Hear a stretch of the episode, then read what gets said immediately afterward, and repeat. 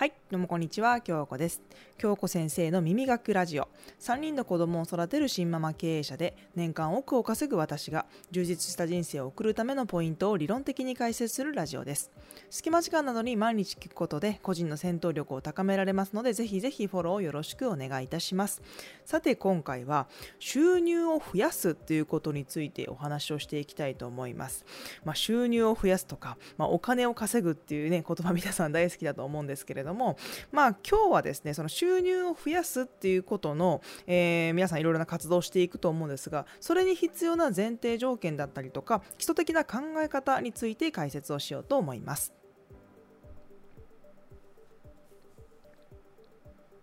はいそれではですね収入を増やすということについてお話をしていきたいんですけどなんかですね以前なんか私って結構鉛なまってるのかな？わかんないんですけれどもなんかなまってるよって時々 言われるんですねその方言なのかわかんないんですけど私は東海地方出身ですので、まあ、名古屋弁とか岐阜弁みたいな、ね、そういった言葉かもしれないんですけどちょっとね聞きにくい部分があったら、まあ、そこはあの温かい目で見ていただければないいかなと思うんですけれども。あのね、あの収入を増やすってこう一言に言ってもですね結構幅が広いですね。結構枠が広いです。ですので、まあ、今日は主婦とか女性とかに、え焦点を合わせていきたいなと思ってます。でまあ、あの主婦とか、ね、女性って言ってますけれども、まあ、これは男性にも共通してあの当てはまることがあると思いますのでぜひ最後まで聞いていただけると嬉しいなと思ってます。でこのラジオを聞いてくれている皆さんの中で収入を少しでも増やしたい、うん、そういうふうに思ったことがある人ってどれくらいいますかね。うんまあ、日本はですねやっぱ資本主義国家ですからね、まあ、お金なんてなくていいと思う方はごく少数派なのかなと思うんですね。だって私もそう思うからなんです。で、まあ、収入を増やしたいとですねこう常日頃から周りの人にこう言いまくっていたらどうなるのか、まあ、ちょっとねあの人なんかそんなこと考えてるんだとかこう嫌われたりねするような、ね、こう風潮って日本にはある気がするんですけど、まあ、純粋にですね例えば自己実現をしたかったりとか今の生活を豊かにしたいという気持ちって皆さんあるじゃないですか。そういう気持ちから収入を増やしたいって思う気持ちっていうのはごく普通のことだと私は思うんですね。確かにお金があったら絶対に幸せかと言われればそれは断言できないです、えー、お金イコール幸せではないのも私はねあの知っているからなんです。あのこれはねどこかでお話ししたことがあるかもしれないんですけどちょっといい例かはわからないです、えー、全世界のですね誰もが知っているであろうホイットニー・ヒューストン。皆さん知ってますよね、えー、ホイットニー・ヒューストンは48歳の時に亡くなっています。グラミー賞のですね授賞式を翌日に控えていて、えー、遺体が発見された、ね、ホテルに滞在していました、えー、死因はですね不慮の溺死とされています。で遺体からはですねコカインが検出されていると言われてるんですね。で、まあ、入浴中にコカインの影響で心臓発作が起こったため浴槽に沈んだ可能性が高いという発表があったりします。まあ、コカインをね使用しなければいけない事情があったということでしょうか、えー、この謎はですね深まるばかりなんですけれども、まあ、こういったことがよく記事とかに書かれていますよね。じゃあ有名なマイケル・ジャクソン。マイケル・ジャクソンはどうでしょう、えー、病死事故死殺人などですねこうマイケルの死ってさまざまな憶測が飛び交っているんですね。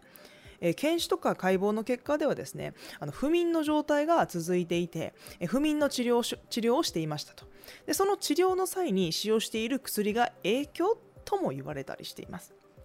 このねあのホイットニー・ヒューストンとか、え、マイケル・ジャクソンに限った話ではないんですけど少なくとも多くの人から多くの人から脚光とか栄光とか、え、富とか衛星を得ていたと思うんです。だって皆さんねホイトニー・ヒューストンとかマイケル・ジャクソンの名前も知っているしこのその功績とか、えー、全部知っていると思います。もちろん生涯困らないであろう資産もあったと思います。でもどうでしょうか。だからお金イコール幸せっていうことではないんですけど自分の目的がしっかりとあるものであれば私は問題ないのかなと思います。じゃあ収入がですね増えたらどんなことができるでしょうか。ちょっとね皆さんも一旦立ち止まって考えてみてほしいんですけどじゃあ収入が月に1万円増えたら何ができるでしょうか？まあ、子供がいる方であれば子供に好きな習い事を習わせられるかもしれません。じゃあ収入が月に3万円増えたらどうでしょうか？3万円です。3万円増えたら家族みんなで日曜日にどっかへ出かけられるかもしれません。じゃあ収入が月に5万円増えたらどうでしょうか？5万円増えたら年間ですね60万円増えることになります。年に1回家族旅行に行けるかもしれませんよね。でもですね、えー、女性だったり主婦の方がですね一気に今の状態から月に数万円の収入を増やす収益を上げられるっていうのはかなり難しいことだと思います、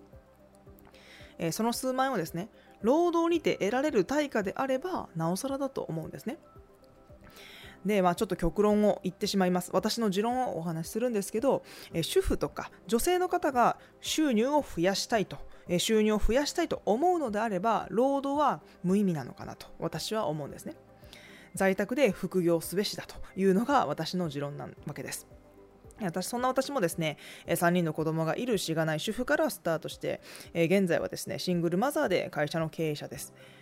どのようにして時間がない中収入を増やすかっていうことについてこれが私のテーマだったんですよね。もうこのテーマは私の頭の中をですね何回も何回も駆け巡ってですねこう悩ませながらここまで来ました。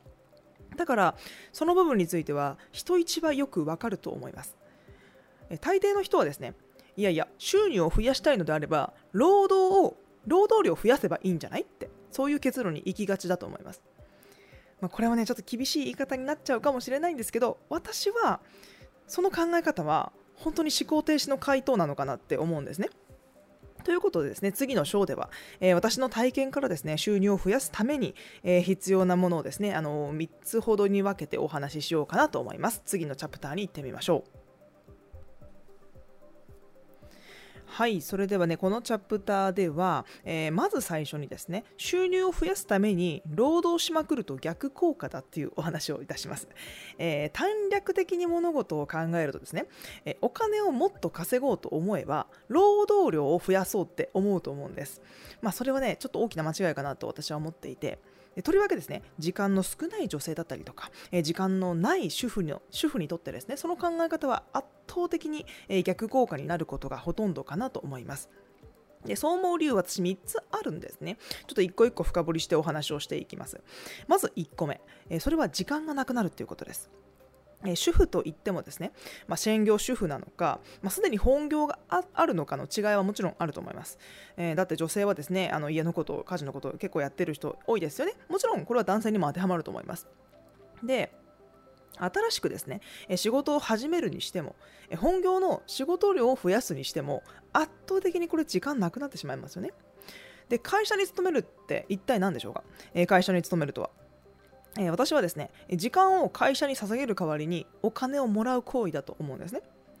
もちろん会社に勤めるっていうことは、まあ、働きに出て自分の時間を会社に捧げているわけですから表面上は入ってくる金額は増えるかもしれません。じゃあ使う時間はどうなのか。金額は増えるけど時間はどうなのかです。家事と育児と本業に追われる毎日なのかなって思うんですね。それちょっと想像してみてください。えー、収入を増やすために外に働きに出ます。で、子供のお迎えに行きます。家に帰ってご飯支度をします。で、子供のお世話をします。えー、旦那さんのことやったら、えー、家のことやったりとか、いろいろやることがありますと。で、寝ますと。で、また起きて、朝起きて仕事に行きますと。永遠にこれをね、ループしていくんですね。これを繰り返すんですね。まあ、これが永遠に続くわけです。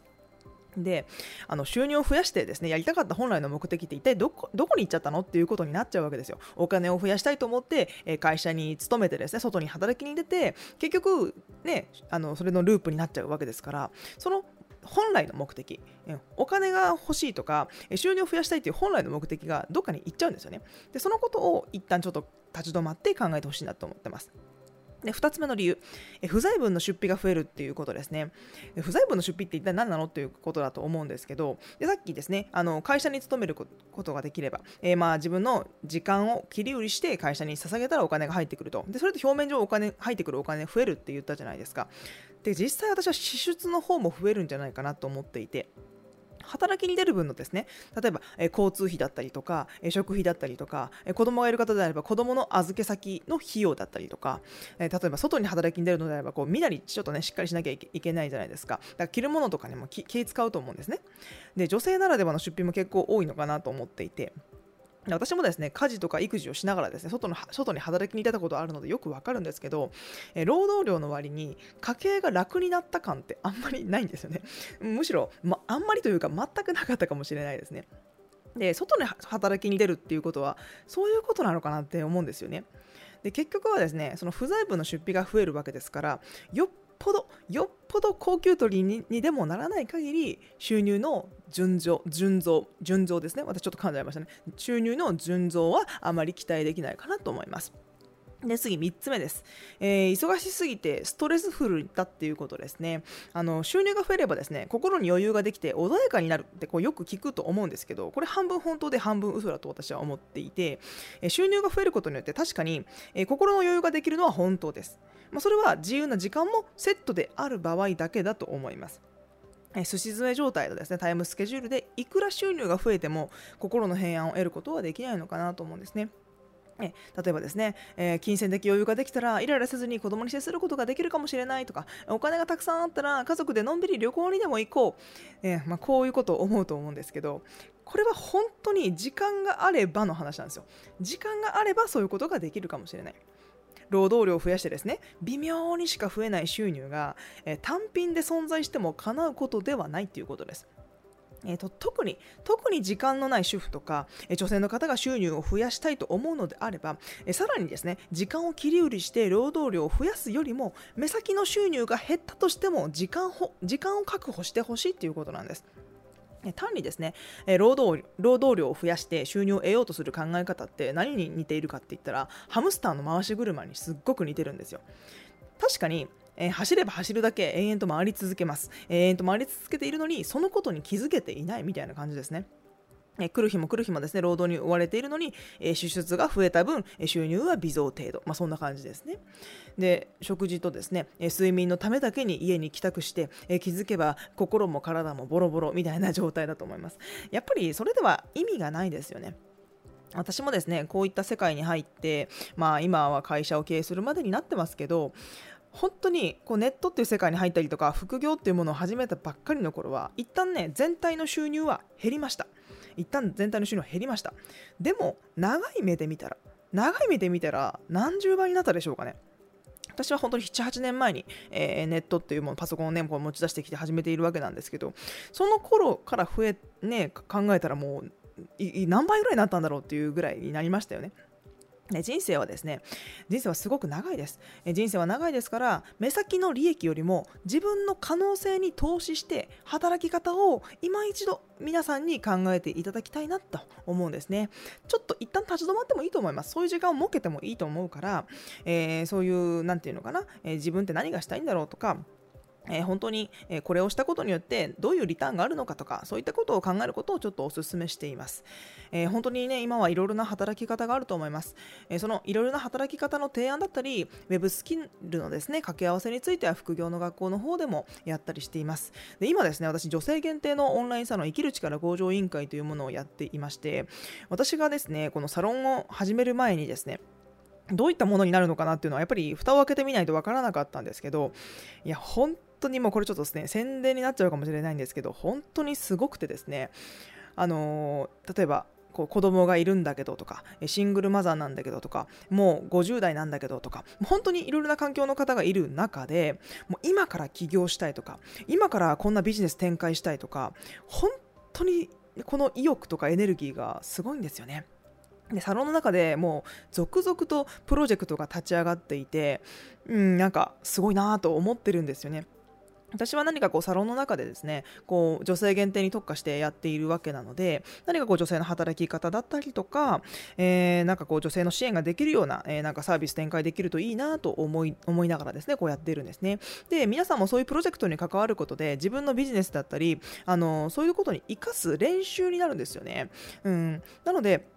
あの最初私がサロン立ち上げた時にはですねこう何をどういう風になっていくんだろうっていうのが見えなかったんですけど今は本当に明確化してきて一人一人のサロン生が本当に主体的に主導的に動いているサロンだなと思ってます。今このねラジオを聴いている皆さんの中にもですね、あのー、こういうビジネスやってみたいとかこういう起業してみたいとか、えー、やね、いろいろあると思うんですね。もしそれが一人でこう実現するのが難しいとか何をやったらいいかわからないっていう方はぜひぜひ月額550円ですのでサロンの方を覗いてみてください。えー、ちょっと覗いてみて合わなかったらね大会ねすればいいと思いますし入ってみて何かこう自分の、え企業だったりとかビジネスに少しでもプラスになるようなことがあるのであればぜひぜひ参加していただきたいなと思います。で私はですねサロン収益は全てサロンのプロジェクトに使おうと思っていてなんかこうみんなで大きいことしたいねって言ってやったりしています、えー、ですのでそちらのリンクもですね貼っておきたいと思いますので興味のある方は見てみてください。ちょっと最後宣伝になっちゃいましたけれども、えー、今回は女性とか主婦にフォーカスを当てて収入を増やすっていうことは一体どういうことことなのかということについてお話をさせていただきました、